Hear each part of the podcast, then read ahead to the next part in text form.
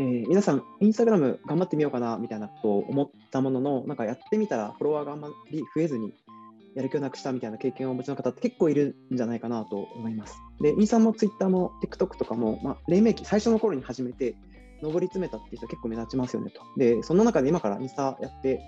いけるんでしょうかみたいな結構思われるんじゃないかなと思います。で、今回はインスタグラムの新しい発信メソッドという本をの著者でもいらっしゃるえー、株式会社グラムス代表の草谷さんにお越しいただきました。よろしくお願いいたします。はい、よろしくお願いします。えー、それではですね、あのまず草谷さん、簡単に自己紹介いただいてもよろしいでしょうか。はい、えー、皆さん、はじめまして、株式会社グラムスの代表をしております、草谷真由と申します。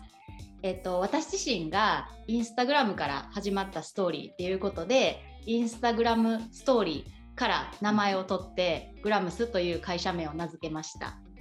でグラムスはあのビジュアルクリエイティブカンパニーっていうふうに定義づけをしてるんですけれども、まあ、事業内容としましては百貨店さんですとか商業施設さんの、まあ、公式インスタグラムのクリエイティブディレクションと、まあ、運用周りのお仕事ですとか、まあ、とテナントスタッフさん向けの、まあ、インスタグラム研修ですね。インスタグラムの運用写真の撮り方の、ま、講座を実施したりですとかまあ、あとアパレル企業さん向けに SNS アドバイザーで入らせていただくこともあったりで執筆業ですねを、まあ、仕事としているということであと私自身があのインスタグラム運用に関連する書籍を、まあ、2冊書いてる著者でもあるっていう形であのまとまってるかちょっと分かんないんですけど今日はよろしくお願いします。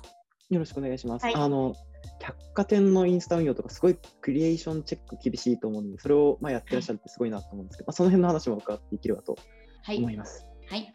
で、実はあの私も草谷さんの本を拝読いたしまして、で本当に書いてある通りに、えー、運用したところ、もともと知り合い300人ぐらいだったアカウントが、フォロワー8000人以上にまで今なっていて、すごく恩恵に預かっておりますと。ありがたいですね、えー、そんなふうに言ってくださって。はい、まあ、本当に効果あるんで、まあ、ぜひぜひ皆さん聞いてほしいなと思います。とはいえ、なんかそのコロナが蔓延した2020年以降って、結構そのショップ店員さんとか美容師さんが一気にインスタにさらに参入始めていて、なんか激戦区になってるなっていう気がするんですけど、うん、ここって入り込む余地まだあるものでしょうか？入り込む余地も全然あるって思ってるんですけど、その激戦区かどうかっていうのはなんかその自分が今後どうしたいのかにもよるのかなっていうふうに思ってるんですね。うん、でなんかこう私が実際インスタグラムを始めた、まあ、2017年の時とかですとまだそのザ・インスタグラマーさんみたいな人って本当にそのモデルみたいなレベルの人とかなんかそのね情報で戦ってるっていうよりかビジュアル勝負みたいな人たちが多かったので、うん、そこを一般人でも情報で入り込めば勝てる余地はあるっていうのでメソッドを自分で作ったっていうのがまあ1冊目の方につながるわけなんですけど、まあ、今あのサトシさんおっしゃるようにそのもう情報の人でも溢れてきて激戦区になってきたっていう部分があるので次はなんかその一般人の情報カリスマっていう風にまあ戦っていくには激戦区なんですけどなんかその増えてしまった中で自分はその今いらっしゃるのカリスマみたいな人たちののサポートをしたいみたいな側になるためになんかインスタグラムを活用したいみたいななんかそういう人とかだったら別に激戦区じゃないのかなとか思ったりするんですよ。助ける側としての活用術とかもあるのかなって思ってて。それた例えばどういう形式ですか？例えば今までだと、まあ、フォロワー数至上主義かつ、まあ、自分のその情報でファンをしっかりつけていってであの、まあ、自分の発信に、えー、まあ、実力があるみたいな状態じゃないですか。発信力がある、はい、まあ、それがまあ価値っていう感じなんですけど、まあ、自分がカリスマになりたいパターンだと、まあ、激戦区ながらに、まあ、今までのノウハウでちょっと頑張っていってほしいっていう感じなんですけど、はい、そのサポーターとしてお近づきになって一緒に何か支援したりとかそういう意味で活用したりとかであれば、はい、自分のそのこうスキルをあの見せるっていうかその人にスキルを分かってもらうために、インスタグラムのプロフィールに自分のその強みが分かるコンテンツを作って発信しておいておくっていう風にすればフォロワー数を伸ばせばいいじゃなくて何かしらスキルがありますっていう人が自分のそのスキルのポートフォリオというかあの、はい、を見せる場としてインスタを使ったらいいあそうまさに。さすが。そうなんです。そのパターンが私これからのトレンドになると思ってるんですね。うん、うん、というのもなんか本当にそのフォロワー数も何のために活用するのかによって別にその拡散力を必要としてない方々もたくさんいらっしゃると思うんですけど、でもこういう人を探しててこんな人にお仕事依頼したいと思ってる企業さんなり個人のスターさんとかっていっぱいいると思うんですよ。はい、その中でご一緒してなんか一緒に新しい仕事してみたいとかそういうふうに新しく自分を営業したいとかその表現して発見してもらいたいとか、うん、そういう形で参入今からしてであのコンテンツとかクリエイティブとか、まあ、しっかり作っていってあの、はい、置いておくっていうのがあの見つけてもらってなんか新しい可能性に広がるんじゃないかなっていうふうに思ってるんですよ。うんより才能が集まってきたのがインスタグラムなのかなって思ってます。なんかそれはすごいわかる気がします。僕もちょっと小さなファッションブランドをやってるんですけど、まあ、そこでモデルさんを探したときに、ちょっといろいろと検索して、うん、でこの人すごい雰囲気いいなっていう方に、まあ、DM でメッセージ送ってモデルさんお願いしたんですけど、まあそ、はい、そういうことです。その人めちゃくちゃフォロワーが多いわけじゃないんですけど、いやおっしゃる通りですよ。そういうことなんですよね、はい、だからもうなんかそのねあのインスタグラムコロコロアルゴリズムも変わっちゃうし伸ばし方も謎だしもう何を信じていいのかわからないっていう感じにまあ皆さんなってきてると思うんですけど、まあ、やっぱりそのどうなりたいにしてもであとインスタグラムがどんだけ難しくなったり参入者が増えて激戦区になったとしても自分のちゃんと軸がしっかりあってそれに合った発信をしっかりと続けていけば必ず私はその先の道につながっていくっていうふうに思ってるのであの全然それはインスタの初期の時と変わらずに活用いただけるんじゃないかなっていうふうに思ってるっていう感じですね。なるほど、はい、えー、ありがとうございます。なんかその辺の具体的にどうやったらいいのかみたいな話はちょっと1個後の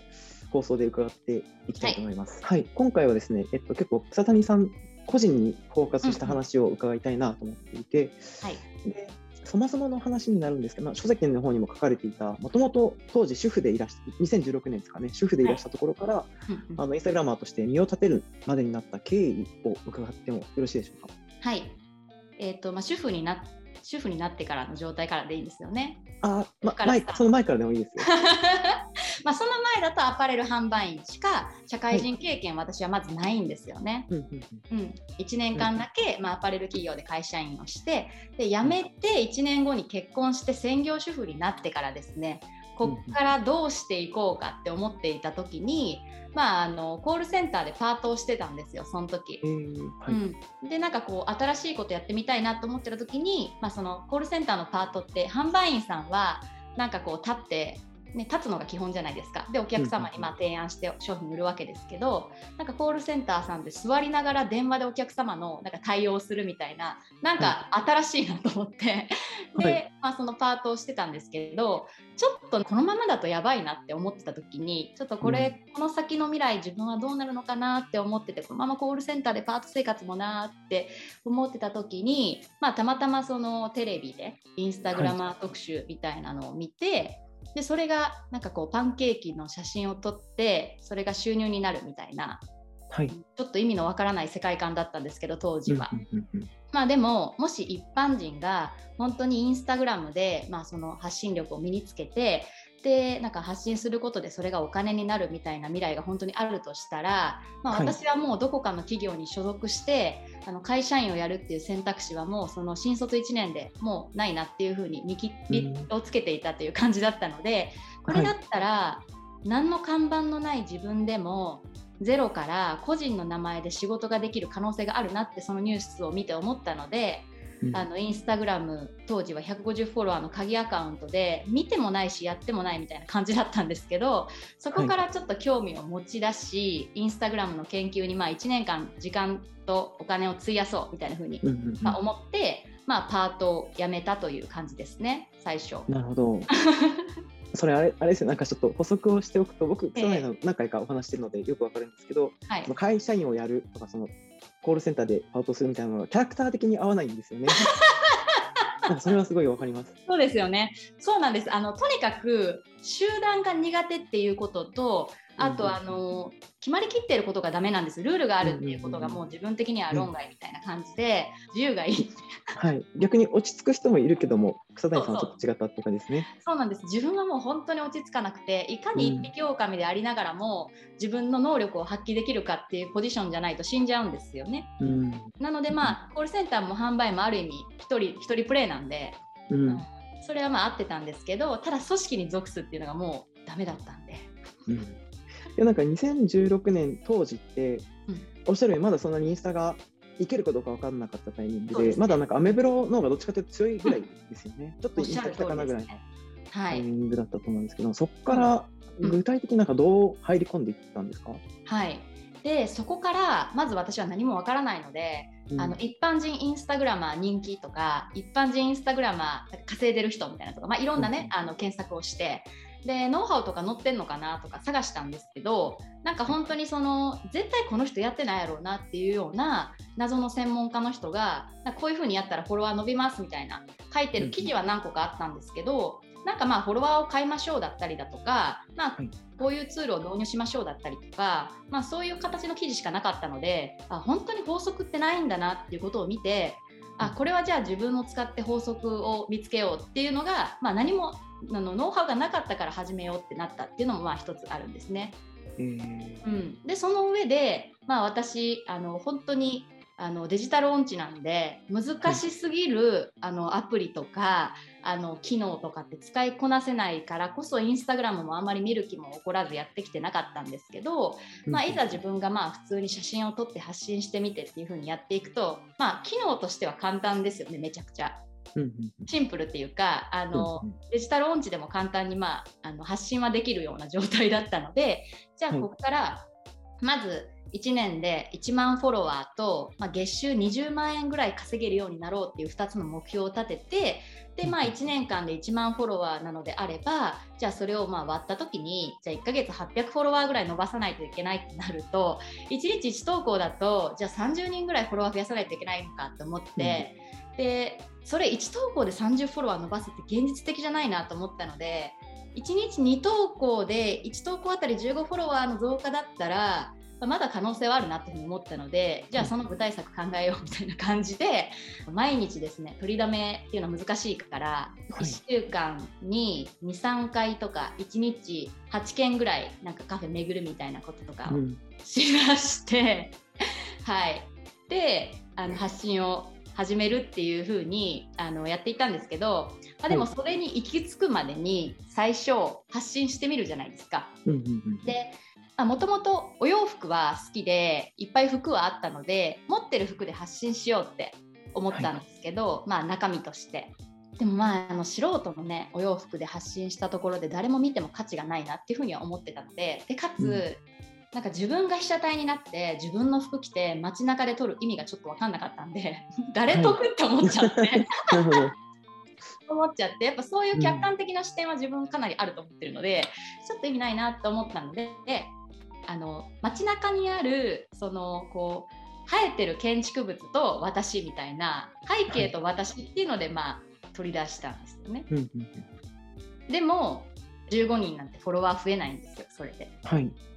だったのであこれは検索エンジンが足りないぞと思って流入がないなって思ったので、うん、その壁からカフェに変更してそのカフェに合わせたファッションっていうのでコンテンツはま決まってそれかつ、まあ、毎回そのカフェに巡って撮り続けて発信をするっていうのをまずっとやってたんですね。はい、やっていくと、まあ、10ヶ月目で1万フォロワーになってで、えっと、半年ぐらいですね。始めて半年ぐらいで、まあ、20万ぐらいの収入にいってたのでいろいろ PM が来たりとか、はい、お仕事案件が来てあの気づけばそれぐらいの金額になってたので,、でまあ、1年経った時にあのインスタやってる中でこういう事業って可能性があるんだなとか自分が伸ばしてきたノウハウってこれ再現性あるよなっていうのを何社かそのあの代理店さんからご依頼を受けて運用していく中で再現性があったのであこれはノウハウだしあの仕事になるっていうので法人格として法人さん相手にお取引したいなと思ったのでグラムスを起業した、ちょうど1年後に起業したっていう経緯ですね。えーなんかそもそもさらっと話されましたけど、1日にカフェ8軒回るって結構きついですよね。しかも発着服を持ってってことですね、それ。そう。でね、発着持っていくのは結構きつかったんで、マックス3セットですね、はい、コーデ。ああ、なるほど。はい、3コーデを持っていって、で、うん、あのカフェでは、まあ、3件とか2件のペースで着替えるみたいなことをしてですね、はいはいはい、まあ本当に一人一人雑誌をずっとやってた感じですね。うん、すごいかさばります。あ3着でもすごいかさばりますよね。なんかガラガラでいったんですか？もうあのガラガラ嫌いなんで、はい、あのリュックに 詰めたりとかして、はい、あのやってましたしでよく聞かれるのが「えそれ一人でやってたんですか?」どうやって取ってもらうんですか、はい、とかっていうのもあると思うんですよね。はい、それもやっぱり結構分けてて、まあ、自分は当時専業主婦だったわけなんで平日いつでもお出かけできるじゃないですか。うん、だからなんかその時自分一人で取れる部分に関しては一人で全部取っちゃうんですよね。一人で行って、はい、でも自分が映り込む部分に関しては誰かいないといけないんで、うん、あの友達が行けるじゃあ土日だったりだとかそれこそ旦那が行ける時だったりとか協力してもらって私被写体の時は、はい、あの誰かを連れ回すっていうような感じを土日な分けて撮ってたんですよ。しかもあれですよね。ちょっとももうちょっとこう撮ってほしいみたいなディレクションが結構配慮ですよね。そうですね。結構うるさいのでやっぱりそこも、はい、あの喜んで撮ってくれる人じゃないと、うん、もちろんねうざがられちゃうんで基本的に私そのインスタの写真を撮る日とあの普通にお茶をする日とかっていうのは完全に分けてるので、うん、あのお茶とかの日はあまり自分の情報アンテナが発されない場所がいいんですわ。じゃないと撮っちゃい撮っちゃいたいってなっちゃうから、いい空間に行っちゃうと。ここ撮りたいってなると、もうそわそわしちゃって話が入ってこないんで。はいある種病気なんで。職業病ですね、はい、職業病なのであのインスタグラムともうこのマイグラムには載せれないぞっていう世界観でご飯させてもらえるとすごいありがたいなみたいなちょっとある種病気ですね、はい、分けてます、えー、はい、ちょっとその辺の実際どう運用するかみたいな話はまた改めて、うん、はい。もう結構話しましたよねもうね。そうですね。入りは伺います、ね、入りははい。こんな感じです。はい、であの始められて1年間ぐらいで法人化なさったお話をしていて、まあ、法人化するって、まあ、ある程度以上売り上げないと法人化する意味ってないので、フリーランスの方が良かったりするので、まあ、結構稼いでらっしゃるのかなと思うんですけど、でしかもなんか最近いつも展示会に行ってオーダーしましたっていうストーリーズをバンバン上げてるので、かなり散財してらっしゃるなまあもともとファッションが好きだっていうのはすごいあると思うんですけど、なと思って、まあ、草谷さん、先ほど序盤でそのこういった事業なさってるって話は伺ったんですけど、まあ、それぞれちょっと具体的にどういったことをなさってるのか伺ってもいいでしょうか？はい、もちろんです。コンサルとそうですね、クリエイティブディレクションがメインで、あの基本的にインスタグラムのコンテンツを作るっていうのがメイン事業ですね。はい、でその上で運用して、なんでクリエイティブ作ることと運用することと、はい、まあ、企画企画から入ってんで企画クリエイティブディレクション運用と、えっと、教える側ですよね。講師としての仕事もやってるので研修業と、まあ、講演業もありますしで執筆もありますよね、まあ、最近はもうあのファッション販売さんの連載も丸2年書かせていただいてもう一旦ストップさせていただいて、はい、で他の連載みたいなのもやらせてもらったんですけど一旦止めてる感じで、はい、今は執筆はメインは全然書いてないんですけど書くこともまあお仕事としてるっていう感じで、まあ、あとは本も出してるので本のま印税が少し入ってきたりとかっていうような感じなので、まあ、本当にあのインスタグラムの全般ですよね。考えること作ること発信すること喋ること書くこと全部ですね、はい、やってるのは。はい、えー、なんかその共通の知り合いが草谷さんの、まあ、コンサルを受けたあのインスタグラムのコンサルを受けたって話を伺って、でめっちゃ良かったって話をしていたんですよ。はい、で良かったのがやっぱり結構お厳しいんだけどもそれがやっぱあの1日これが投稿しなきゃいけないとか、うんうん、ちゃんと作り込まなきゃいけないとかその、まあ、テキスト入れたりとかあのクリエーションを良くしていくためにいろんな手を打たなきゃいけないと。で、えー、結構そういう詰められるんじゃないですけどちゃんとやりなさいっていうコーチングみたいなところも含めてすごい良かった、えー、でそれ実際に数字も上がっているので、口だけ出すコンサルの人って結構多いと思うんですよ、でその通りにやらなかったから上がらなかったんですよみたいなことを言うコンサルの人って。まあいると思うんですけど、うん、まあ、そうじゃなくて、ちゃんとやりなさいってところまで含めてやるから、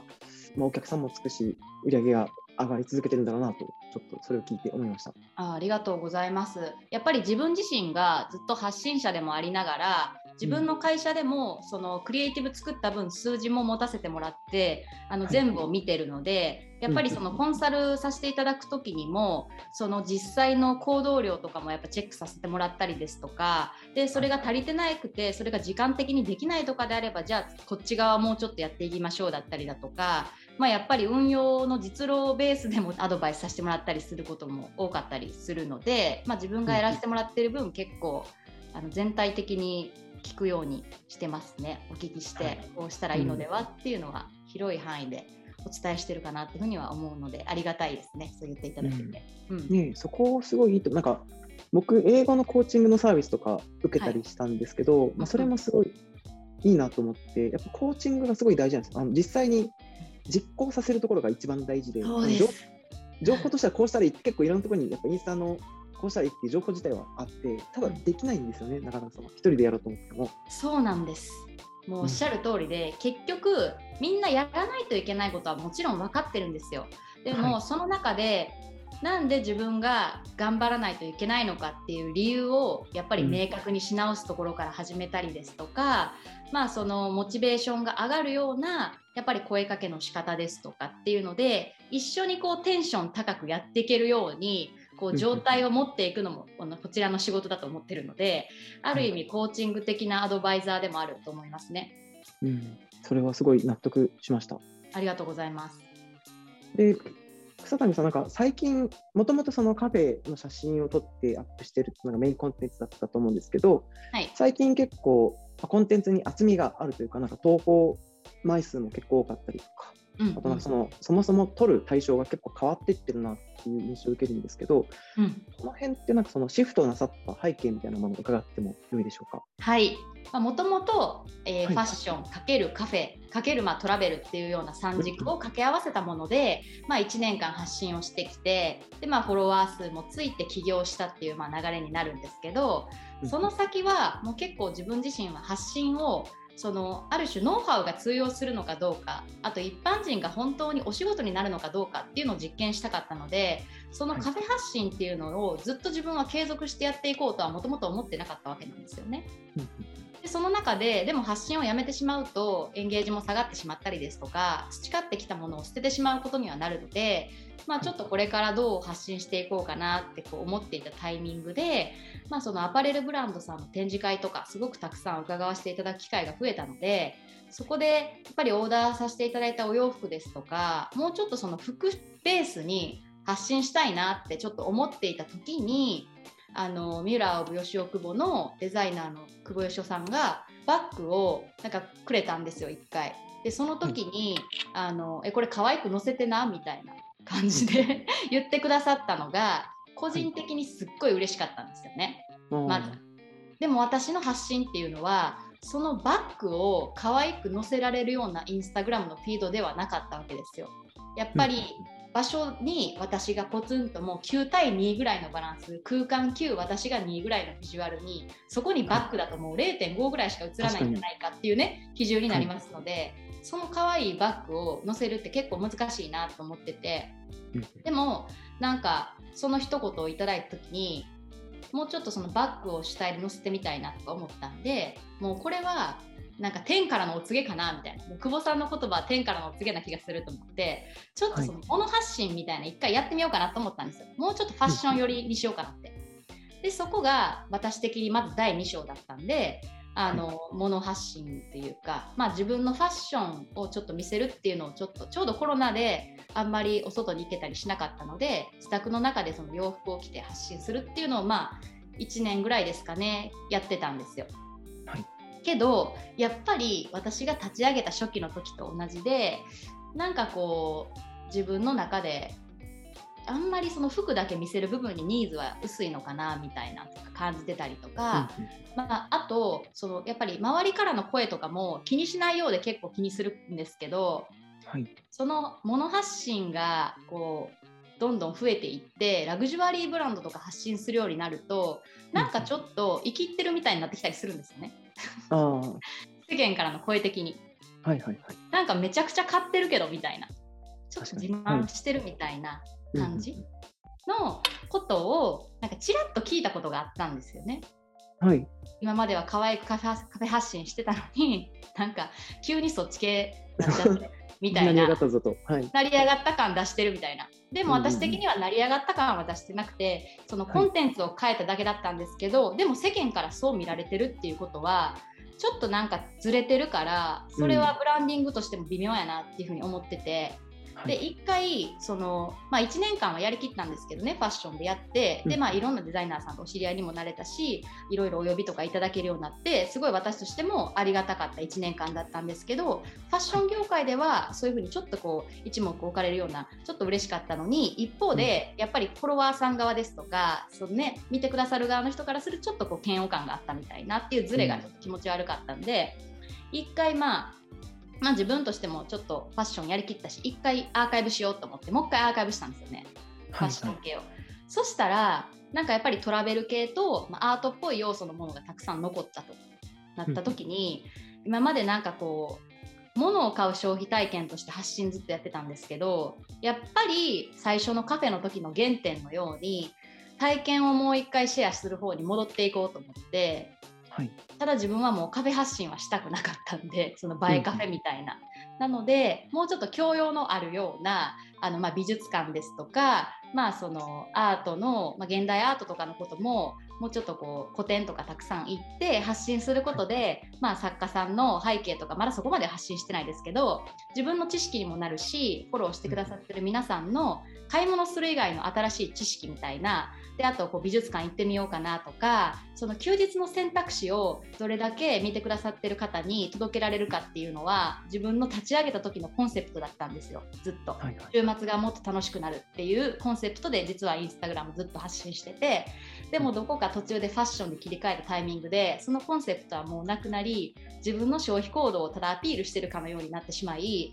それがなんかちょっと残念感が自分の中でも感じてたのでそこからまたちょっと過去のマイグラムがアップグレードしたバージョンでみんなに新しい世界観を届けられたらいいな。もっと新しくこう自分の興味がなんか広がるような発信ができたらいいな。っていう部分から、まあ、アート系にたどり着いたっていう経緯ですね。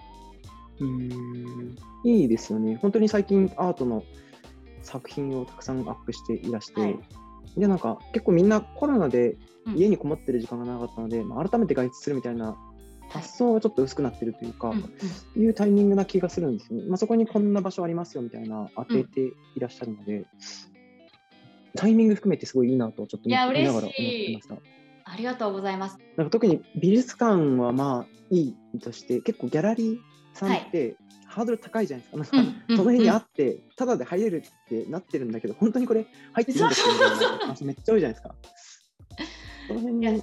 普通にね、草薙さんが入ってパシャパシャ撮っているのを見るとあいいんだってなりますよね。あそうですね。だから本当に私あの皆さんの橋渡し役になりたいってやっぱいつも思ってるので、うん、なんかそういう意味でも、はい、確かにその敷居の高いところで私のようなガヤガヤしたタイプがパシャパシャしてたらみんな入ってくるしそれすごい思うのが、はい、私、うん。どこでもなんですけどすごくシーンとして誰もいなくて私が1人目のお客さんの時後ろにすごい行列できたりとか、めっちゃ人来るんですよ。えー、はい、だから入っていいんだって感じる人、人だから多分ガチで人呼ぶタイプだと思います。入っていいんだって、はい、思いました、思い出した。ドア閉まってたりとか、場所によってはなんかアパートの4階にあったりしますもんね、ギャラリーが。ね、うんうん。なんで、ハードル高いと思うんですけど、うん、いや、いいですよね。なんか、知り合いのギャラリーのオーナーさんとか、やっぱりそのエントリーどうやって増やそうみたいな結構悩んでらっしゃるんですよね。あのすでにアート買われる人って行く習慣がすでにあって、まあ、そこはいいという、リピーターはついているんだけども、まあ、新規の若い方々に見てもらうみたいなところがなかなかあの業界全体として手を打ててないみたいなことを問題意識に持ってらして、なんで、まあ、そこをそのインスタグラマーさんたちが橋渡しになるってすごい綺麗な形だなと思います。うんうんありがとうございます。もうなんかこれ語り出したら一生語れちゃう感じですけど、本当にあのアートの可能性はめちゃくちゃ感じてるので、うん、もうあの発信して自分もワクワクするし知識にもなるし、あのご支援したいクリエイターさんもいっぱいいるし、はい、なんか本当にこう発信に力が入るジャンルやなっていうふうに思ってますね。えー、いや、うん、奥深いですもどこまでも深くできますもんね。そうですね。今後の展開としてもやっぱりしばらくアート掘ろうかなっていう感じなんですか？そうですね。この1年はもうアート祭りしたいと思ってます。えー、はい。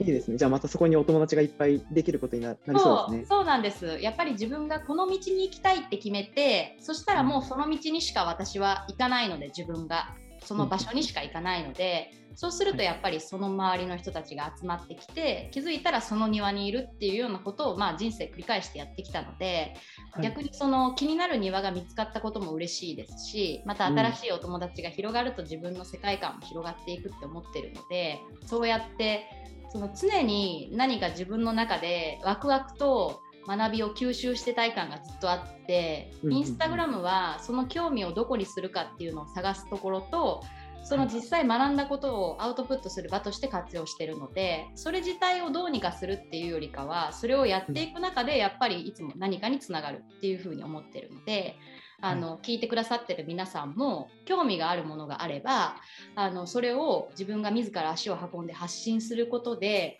その周りの関係者の方も集まってきますしそれを見ているファンの方もまた新しいファンの人がいらっしゃったりとかしてまあ、どんどんその自分のこう可能性が広がっていくんじゃないかなと思うのでいったところをアウトプットするみたいなことをやってもらえるといいんじゃないかなというふうに思います。あそれはそうかもしれないですね。なんかその自分ができることをただ切り切ってとあの配信してみたいなことやっていくとルーティン感絶対出ちゃいますもんね。あの、はい、これは需要あるかもしれないけどもやってる自分がそんな楽しくないというか仕事としてやってるみたいななるそうなんです、ね。なのでその仕事化しちゃってる人が今インスタグラムの中に溢れているので、はい、なんかその辺で言うと自分の最初の本のメソッドではもう完全にその仕事化したものをずっと発信していけばいいっていうような部分でも一つあったのかもしれないんですけど、やっぱり常にその発信者本人の興味とかっていうのも変わってくると思うのでなんかそのある種区切りをつけてそこからさらになんかこう流れ的に次もうちょっとこういう発信していきたいなっていうふうに今自分の発信がが苦しい人とかもそういうふうにスライドするのもいいと思いますし発信内容が自分の日常の中から思いつかないっていう人は思い切って気になるところにちょっと行ってみてそれが自分が好きだなって思ったらもうそこにドット使ってみるとかでもいいのかなっていうふうに思いますね。うんうんうん、なるほど。えー、いいですね。インスタグラムの新しい発信メソッドは、それはそれですごい勉強になるんだけど、まあ、草谷さんはささらにその先を今、はい、走ってらっしゃるので、はい、なんでしょう、学びが尽きないというか。ありがとうございます。嬉しい。今回はちょっと草谷さんの、えー、お話、個人的なお話を中心に伺ってきまして、で、その、今日お話しいただいた経歴全部フィードに残ってますもんね。カフェ時代があって、ファッション時代があって、今があるみたいな、残っているので、ぜひ皆さんちょっとフォローして、遡って見てみてほしいなと思います。ID 言っといた方がいいですね。あそうですね。はい。えっと、眉グラムなんですけども、Y と U の間にアンダーバーっていうちょっと紛らわしい感じなので、はい、MAY アンダーバー U グラムで出てくるんで、ぜひ検索していただけたら嬉しいです。はい、ぜひぜひちょっと番組の概要欄にも貼っておきます。よろしくお願いします。お願いします。じゃあ、えーまあ、次回はどうやったらその我々も同じようにそのインスタグラムの中で活躍していけるのかって話を伺っていきたいと思います。次回も引き続きよろしくお願いします。今回ありがとうございました。ありがとうございました。